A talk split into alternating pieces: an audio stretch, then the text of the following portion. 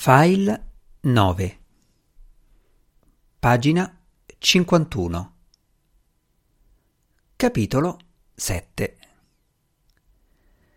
Barney Winstrom, capo della squadra dei cameraman del Southwest Cable TV Network, tornò a Merry Thailand dopo aver controllato i cavi che arrivavano al pullman nel parcheggio sotto le tribune stampa. E dopo aver cercato un po' trovò un posto per lasciare la macchina davanti al motel. Era l'Holiday Inn, proprio di fronte al centro stampa, e, come tutti i motel delle grandi catene, era pieno zeppo nell'imminenza di un lancio. L'unica ragione per cui Barney e i colleghi avevano le stanze lì era che il Southwest Network aveva appoggi locali. Già sei mesi prima tutte le camere erano prenotate lasciò il furgoncino, entrò nell'inn e diede un'occhiata all'orologio. Le dieci passate da poco. Entrò nella cocktail lounge e trovò un posto al bar. Anche stavolta era stato fortunato. Quasi tutti lì dovevano stare ancora cercando di farsi servire da mangiare in sala da pranzo. Un'altra ora e si sarebbero affollati intorno al banco. In quel momento c'erano sei posti liberi. La barista di notte aveva circa dieci anni meno di Aleta Shrub. Infermiera, la chiamò Barney quando gli si avvicinò. La mia medicina, infermiera, per favore. Lei rise e passò oltre per andare a servire il drink che stava portando. Poi ritornò indietro per preparargli un martini on the rocks. Non si è ancora stancato di questa roba? gli chiese quando glielo portò. La mia medicina? Certo, disse Barney, ma so che mi fa bene e così la prendo lo stesso. Lei rise di nuovo. Era piccola, bionda e carina, senza essere abbastanza graziosa per poter contare sul suo aspetto per trovare un lavoro migliore. Aveva la risata sfrenata di una sedicenne, pensò Barney, e all'improvviso udì di nuovo la risata di Gessa, che adesso aveva 18 anni, ma che lui non vedeva da tre, da quando Wilma era andata a vivere in Spagna con le due figlie. Se ne beve troppi, vedrà come le fanno bene. Mai, disse Barney ritornando al presente per strizzare solennemente l'occhio. Solo quello che mi prescrive il dottore. Lei venne chiamata via. C'era un uomo con la giacca di tela verde che l'aiutava al bar ma Barney notò che la ragazza continuava a servire tre quarti dei clienti al banco, oltre a preparare per le cameriere. Assaggiò il martini, che aveva lo stesso sapore di tutti gli altri martini, e cercò di vedersi fra le bottiglie che nascondevano lo specchio dietro il banco. Riuscì a scorgere i capelli bruni e ricci e un incipiente doppio mento. Era tutto. Comunque i suoi occhi si stavano abituando alla luce fioca della cocktail lounge. Si guardò intorno, lungo la curva del bar. Oltre l'uomo sullo sgabello alla sua sinistra c'era un posto vuoto e al di là di quello i suoi occhi incontrarono gli occhi di una donna bruna, poco al di sotto della trentina, elegantemente vestita, con un bel corpo e un viso un po' freddo. Una puttana, pensò automaticamente Barney, come se avesse detto le parole a voce alta, lei girò bruscamente la faccia dall'altra parte. Barney passò lo sguardo sul resto del bar e non vide nessuna faccia familiare, o almeno non c'era nessuno della stampa. Il Martini incominciava a far sentire il suo effetto rasserenante. Rilassato, sentì l'odore acuto di sudore dell'uomo alla sua sinistra. Guardò e vide che il suo vicino, un uomo magro sulla trentina con i capelli neri e l'abito grigio, stava arrotolando tra le mani la bottiglia vuota di birra Schlitz e lanciava ogni tanto occhiate furtive attraverso lo spazio fra lui e la donna bruna. Quella vista rattristò Barney perché ricordava automaticamente che una volta lo avrebbe irritato. Se il gonzo la voleva, si sarebbe detto allora Barney, perché non si avvicinava e non lo diceva? Ma era così che avrebbe reagito lui osservandoli quando aveva vent'anni. Adesso era più saggio. Aveva smesso d'essere timido all'ultimo anno delle elementari, ma adesso, trent'anni dopo, sapeva che quasi tutti gli uomini e le donne al mondo non superano mai la timidezza. Era quel ricordo della sua età avanzante a rattristarlo. Bene, bene. Il martini era quasi finito nel suo bicchiere. Prese l'oliva per mangiarla prima di ordinarne un altro e sentì una mano battergli sulla spalla destra. Si voltò. Jens, vecchio bastardo, gridò allegramente e rimise l'oliva nel bicchiere. Ricordò all'improvviso di abbassare la voce. Chi ti ha fatto uscire dalla gabbia? Non sai che i preziosi diplomatici non possono uscire senza una scorta? Si strinsero la mano. Niente mi preoccupa nelle ore di libertà, disse Jens. Senti, Barney, uno dei tuoi tecnici, su nel tuo appartamento, mi ha detto che avrei potuto trovarti qui se non eri al centro stampa. Hai un minuto? Diavolo, ho tutta la notte, rispose Barney. Un secondo. Si rivolse all'individuo che sudava alla sua sinistra. Mi scusi? disse a voce alta, alitandogli nell'orecchio. Le dispiace spostarsi sull'altro sgabello così potrò parlare con questo mio amico? Come? Oh, sì, certo. L'altro lo guardò sorpreso, insospettito. Certo, eh, benissimo. L'uomo si spostò con un mezzo sorriso. Barney lo guardò per un secondo. Siediti, Jens, disse girando la testa. Che cosa prendi? Infermiera? Qualunque cosa, disse Jens. La barista si stava avvicinando dietro il banco. Infermiera, disse Barney, un'altra medicina per me e una dose anche per il mio amico. Cristo, no! Scusami, Barney, disse Jens. Ti ringrazio, ma ho appena finito di affogare nello champagne un pranzo ufficiale. Per me scotch e acqua. Uno scotch e acqua e una medicina, disse la barista allontanandosi. Che mani gentili tubò Barney seguendola con lo sguardo. Poi si rivolse di nuovo a Jens. Allora?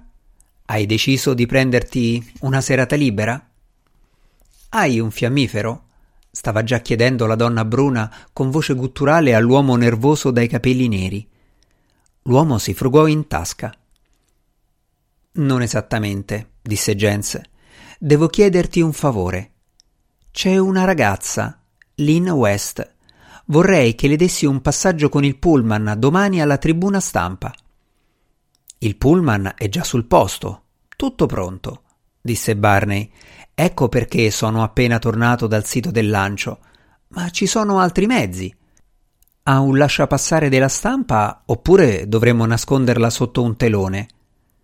Non preoccuparti, disse Jens. È del New World ed è venuta per un servizio sulle mogli dei marsnauti. Possiamo portarla con il furgoncino, disse Barney. Però quello partirà domattina verso le nove, quindi dovrà alzarsi presto. Dille quali sono le nostre camere. Potrà bussare a una qualunque delle tre porte. Grazie, Barney, disse Jens bevendo frettolosamente il suo drink. Vacci piano, disse Barney che lo teneva d'occhio.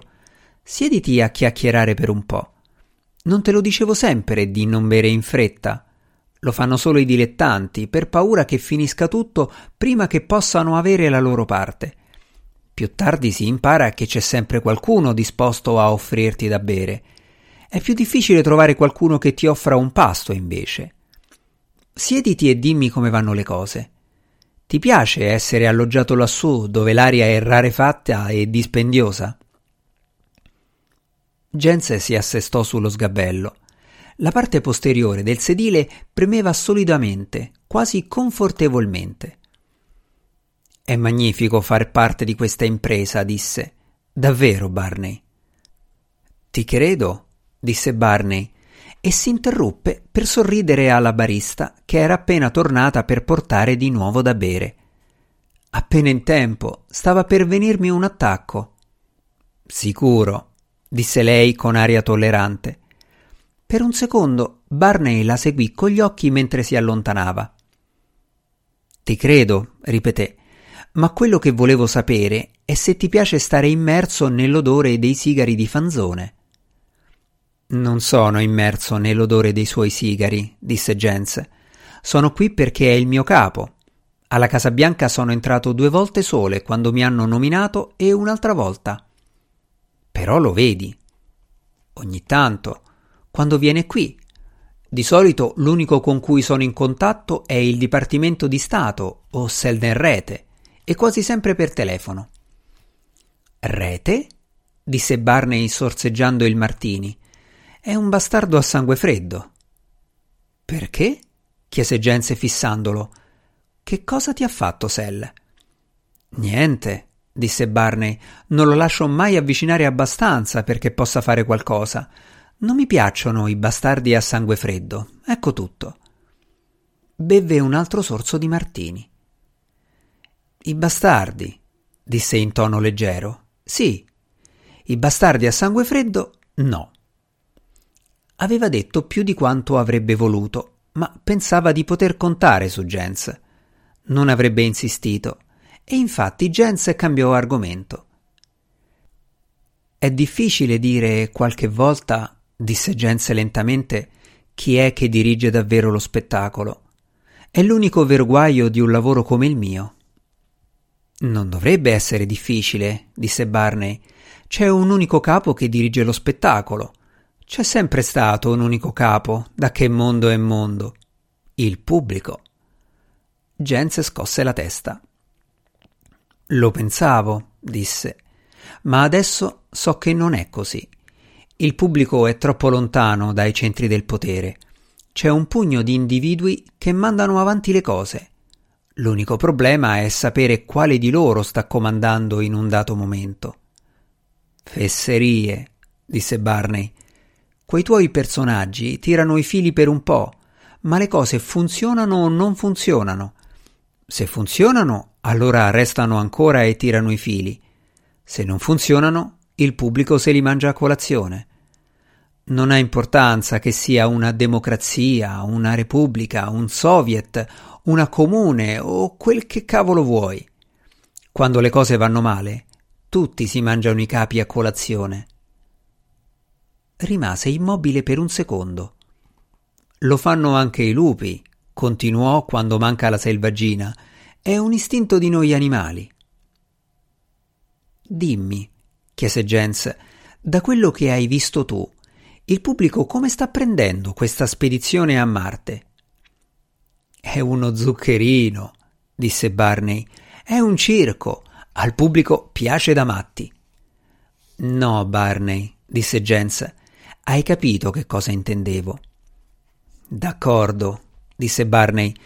Tre quarti degli abitanti del mondo o non sanno niente oppure sono troppo occupati a restare vivi per prestare attenzione. Del quarto che resta, il 10% è contrario perché pensa che sia uno spreco di denaro o di fatica, oppure qualcosa che l'uomo non dovrebbe fare. E il 15% è affascinato dall'idea. Meno del 5% capisce davvero qualcosa di quello che sta succedendo. Naturalmente anche il 5% significa centinaia di milioni di persone, ed è vero che da quel 5% escono coloro che tirano i fili e il 99% di quelli che mandano avanti il meccanismo e l'economia. Jens scosse la testa ma non disse nulla. Accidenti, Jens, esclamò Barney. Che cosa vuoi? Lo so, tu pensi che la conquista dello spazio sia un passo necessario, e forse anch'io la penso così. Ma quello che pensiamo noi non conta niente, perché non funzionerà. Combineranno un pasticcio. Su questo puoi contare. Non è inevitabile, disse Jens. Sì, è inevitabile. Tutte le faccende di questo genere finiscono in un pasticcio. È così perché il meccanismo che dovrebbe farle funzionare è sempre sbilenco in un modo o nell'altro. Ha sempre qualche rotella storta o qualche filo difettoso e finisce per divorare quello che dovrebbe produrre, invece di sfornarlo intero. Hai mai visto un cammello? Lo so, disse Jens.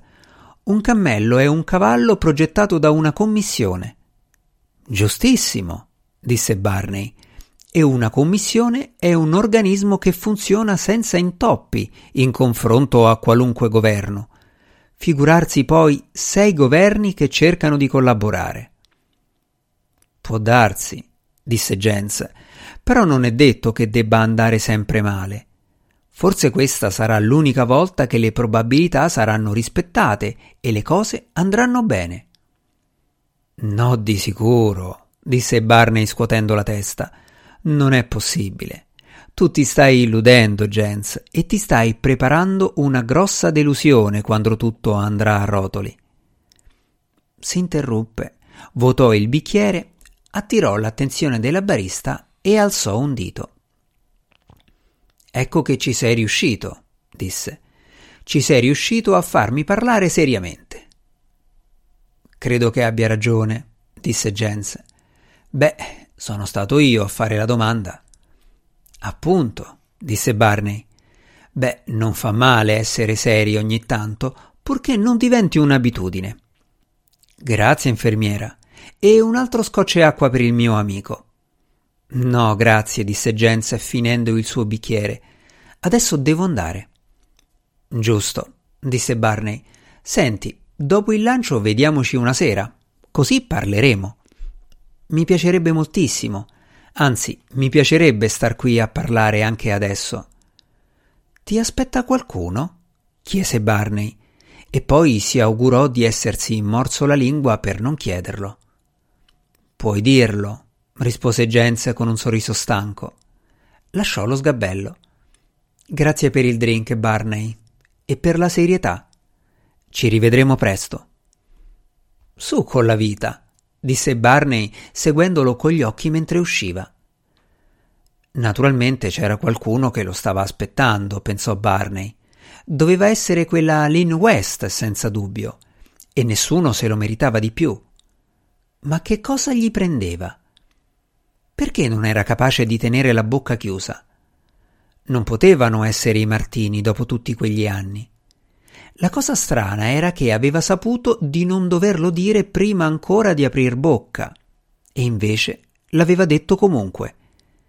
Si era tradito. Si era tradito. Era stato il frammento della poesia ricordata che l'aveva spinto a parlare così i versi commoventi che gli erano balzati in mente nel minuto in cui Jens aveva parlato di andarsene. Era stato sul punto di citarglieli. Grazie a Dio almeno questo non l'aveva fatto. Recitò i versi a se stesso, sottovoce. Il couplet tratto da MacAndrews Hymn di Kipling.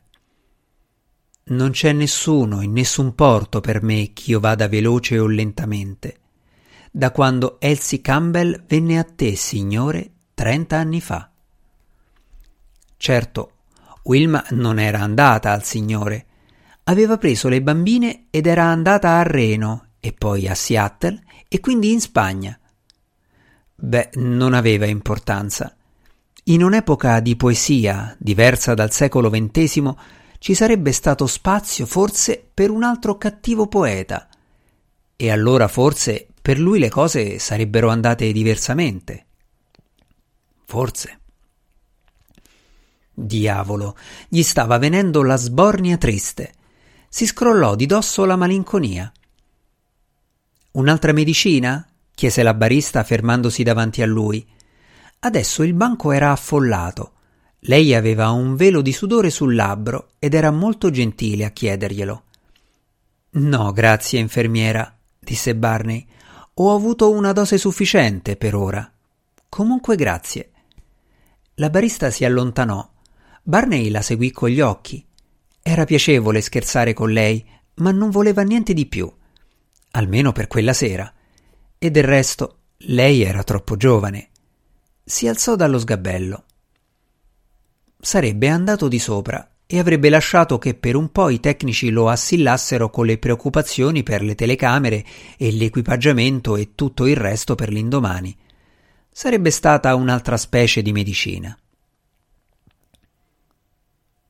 Seduto alla scrivania, sotto le luci vive della stanza del motel a pian terreno che era stata assegnata come quartier generale al servizio di sicurezza, Albert Gervais aveva disposto ordinatamente davanti a sé due fogli di cartoncino ritagliati da una scatola di carta da macchina, un rotolo di scotch, una spillatrice e una grossa busta. Accanto a lui c'era un sacchettino di carta verde con l'emblema bianco dei tre pianeti, l'emblema della spedizione a Marte. Prese il sacchetto e lo rovesciò sul piano della scrivania, facendone scivolare fuori due tagliacarte identici lunghi 20 centimetri con l'impugnatura di plastica nera. Sulla plastica erano impresse in argento le parole Kennedy Space Center da una parte e dall'altra il profilo argento degli shuttle appaiati. Mise uno dei tagliacarte al centro d'un cartoncino e lo fissò con pezzetti di scotch. Le lunghe dita brune erano delicate e precise nei movimenti. Quando il tagliacarte fu ben fissato, vi appoggiò sopra l'altro cartoncino e li spillò entrambi agli angoli con la cucitrice. Poi posò la cucitrice, prese una sottile penna d'argento dalla tasca interna della giacca e scrisse su uno dei cartoncini. Ronnie, un ricordo della spedizione a Marte. Con affetto, tuo padre.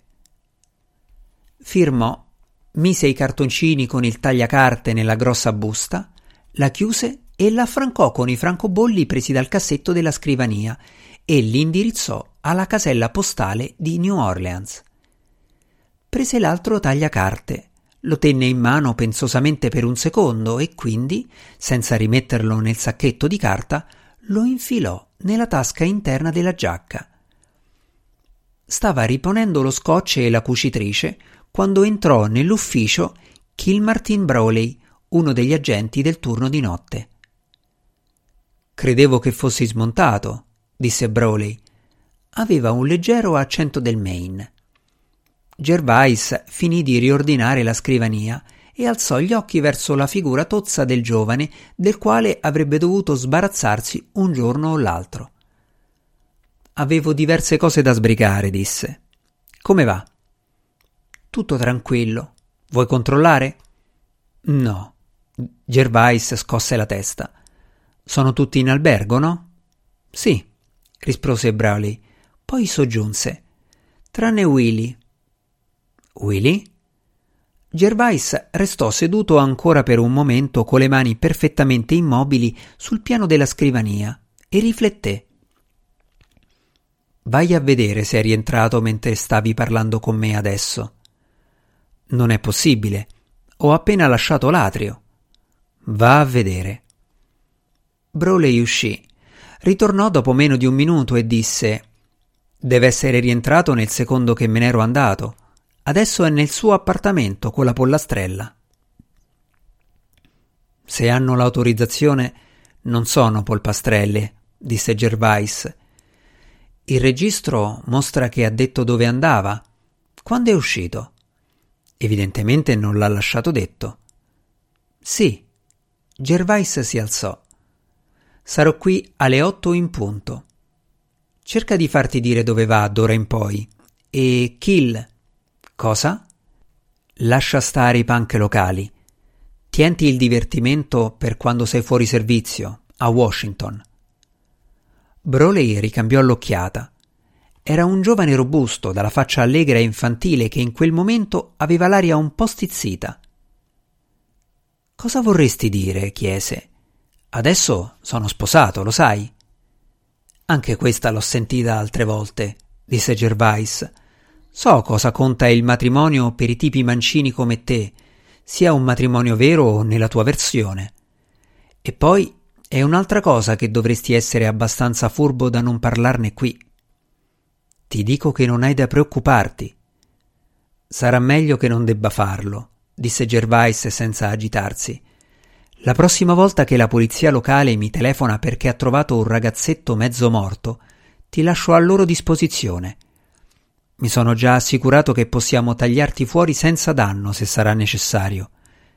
E a buon intenditor, poche parole si alzò e uscì canticchiando sottovoce tra sé. Lasciò il motel e un isolato più avanti si fermò a una buca delle lettere per spedire il tagliacarte. Poi proseguì fino a un ristorante e svoltò nel parcheggio. C'era la fila e dovette attendere qualche minuto prima che venisse il suo turno. Quanti siete? Due. La cameriera lo condusse a uno dei separé e poi, voltandosi, vide che era solo. Non aveva detto due? Sto aspettando qualcuno. Gervais sorrise. Arriverà da un momento all'altro. Ecco, la donna esitò. Le persone sole dovrebbero andare al banco. Verrà tra poco, insistette Gervais. Beh, va bene. La cameriera se ne andò. Gervais sedette e un'altra cameriera giovanissima gli portò il menù. Tè freddo, disse lui, e le vongole fritte. La zuppa di pesce è inclusa? No, è extra, disse la cameriera. La prendo lo stesso. Oh, a proposito, disse Gervais, fra un paio di minuti arriverà qualcuno, ma intanto può portarmi il tè e la zuppa se va bene.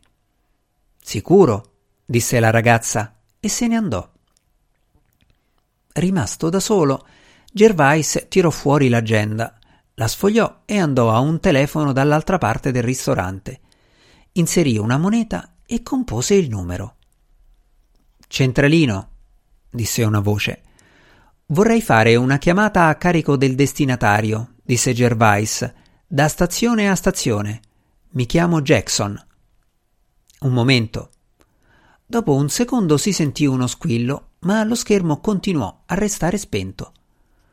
Un'interurbana, disse la centralinista. Ho una chiamata da parte di un certo Mr. Jackson. La prendo io. Pronto? disse la voce di un uomo. Sono io, disse Gervais. Chi avete a disposizione immediata qui a Mary Tyneland, Florida? Vi fu una breve attesa poi la voce riprese a parlare. Provi a chiamare 4683472. La comunicazione si interruppe. Gervais riprese la moneta restituita dall'apparecchio e la usò per mettersi in contatto con il numero che gli avevano appena dato. Il telefono squillò diverse volte. Poi qualcuno rispose e per vari secondi lo schermo restò vuoto e silenzioso prima che una voce tenorile parlasse un po' incerta. Pronto? Qui Jackson, disse Gervais. Sono in un posto che si chiama The Island Kitchen. Venga al più presto. Io. La voce esitò. Come posso? Quando arriva qui, dica alla cameriera che deve vedere un amico e che è già arrivato e ha preso un separé per tutti e due. Gervais riattaccò e tornò al separé. Aveva appena finito di mangiare quando la cameriera gli condusse al tavolo un negro magro e nervoso sulla quarantina. La cameriera se ne andò e l'uomo sedette di fronte a Gervais. Alla macchina? chiese Gervais raccogliendo con il cucchiaio l'ultimo boccone di zuppa. Un furgoncino. Benissimo. C'è un posto, verso l'estremità di Mary Thailand, la tenuta Kelly. La conosce? La conoscono tutti. Bene. Gervais lo studiò per un momento. Voglio le fotografie di tutti quelli che entrano ed escono dalla villa nei prossimi giorni. Provveda. Ehi, ma come? Si procuri una macchina fotografica. Cerchi di non fotografarli sul posto se può evitarlo. Li segua a una certa distanza e poi scatti dove vuole, ma abbastanza vicino a Villa Kelly, se è possibile. Gervais guardò l'altro pensosamente. Trovi qualcuno che gliele sviluppi mentre aspetta. Poi ogni giorno verso le sei porti le copie stampate, chiuse in una busta all'Holiday Inn, e lasci la busta in portineria a nome di Jackson. È tutto. Capito? Qualche domanda? Ehi! L'uomo lo fissò per un lungo istante. Ehi, ma io cosa ci guadagno? Cosa ci guadagna? Gervais sorrise lievemente e si sporse attraverso il tavolo. Faccia un buon lavoro e io farò un rapporto favorevole a certi signori di Willermall e così forse non dovrà tornare là. Che cosa si aspettava? L'uomo magro deglutì. Dovrò chiedere un permesso sul lavoro E poi ci sarà da spendere per la benzina. Allora chiede il permesso, disse Gervais sempre sorridendo, e trovi il denaro per la benzina. E sarà sul posto domattina. Non è così? L'altro deglutì di nuovo, deglutì una terza volta e annuì. Bene, disse Gervais. Spinse il menù attraverso il tavolo. Ordini qualcosa e mangi. È meglio che ordini quello che può permettersi. Dovrà pagare di tasca sua anche questo. Si alzò, prese il suo conto e si avviò verso la cassa. Pagò e uscì nell'aria calda della notte. Mentre saliva in macchina, pensò con una certa soddisfazione che le ruote si erano appena messe in movimento. Non sarebbe successo niente di importante a Villa Kelly, ma ci sarebbe stato qualcosa che avrebbe potuto usare. E qualunque cosa poteva costituire un indizio per servire al suo scopo. Stava sempre succedendo qualcosa, e quando si sapeva che cosa succedeva, era sempre possibile servirsene per uno scopo. Pagina 62